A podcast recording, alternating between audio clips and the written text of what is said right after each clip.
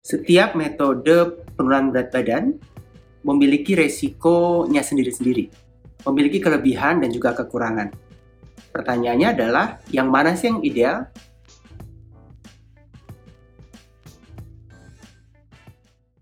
Pertanyaan ini perlu dijawab oleh setiap pasien atau klien sendiri. Apabila kamu ingin memutuskan untuk menurunkan berat badan, metode apa yang bisa kamu terapkan? Pertanyaan pertama adalah apakah kamu dapat melakukan jenis diet tersebut? Banyak jenis diet yang terlalu complicated, terlalu sulit sehingga tidak bisa dilakukan. Nah, itu tidak tidak sustainable, tidak di tidak disarankan. Tetapi ketika kamu bisa menjalankan dengan baik, pertama, yang kedua adalah apakah diet tersebut tidak bertentangan atau bisa sejalan dengan anjuran dari beragam otoritas kesehatan termasuk rekomendasi dari Kementerian Kesehatan Republik Indonesia atau Badan Kesehatan Dunia. Apakah bertentangan atau tidak? Apakah dia tersebut membuat kamu tidak boleh makan sayur atau buah misalnya? Kalau jawabannya iya, kalau jawabannya adalah bertentangan, maka mungkin kamu perlu meninggalkan dia tersebut. Jadi itu harus baik bagi kesehatan. Tidak bisa dibuat serta-merta untuk tujuan penurunan berat badan hanya saja saja ya.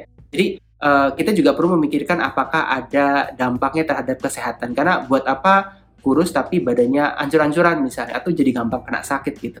Yang menyenangkan adalah kita bisa memperbaiki berat badan kita tetapi juga meningkatkan kesehatan kita. Dan itu menjadi prinsip yang penting. Jadi diet yang ideal itu adalah yang sesuai dengan kondisi kita, baik itu secara fisik, sosioekonomi, psikologis, finansial, dan gaya hidup kita. Kalau kita bisa menjalankan, kita bisa menikmati, kita bisa mendapatkan manfaat tanpa bertentangan dengan konsep kesehatan, maka itu yang dianjurkan. Dan kadang-kadang kita belum bereksperimen. Apakah saya cocok menjalani diet vegan? Oh ternyata saya tuh seneng banget makan ayam misalnya. Saya nggak bisa nih menjalani diet vegan. That's fine, mungkin kita bisa menemukan diet yang lain. Ada orang yang dia tidak bisa menjaga nafsu makannya. Dia gampang banget craving untuk snack misalnya. Jadi intermittent fasting kemudian bisa disarankan oleh orang-orang tersebut. Jadi tidak semua diet ini baik untuk semua orang.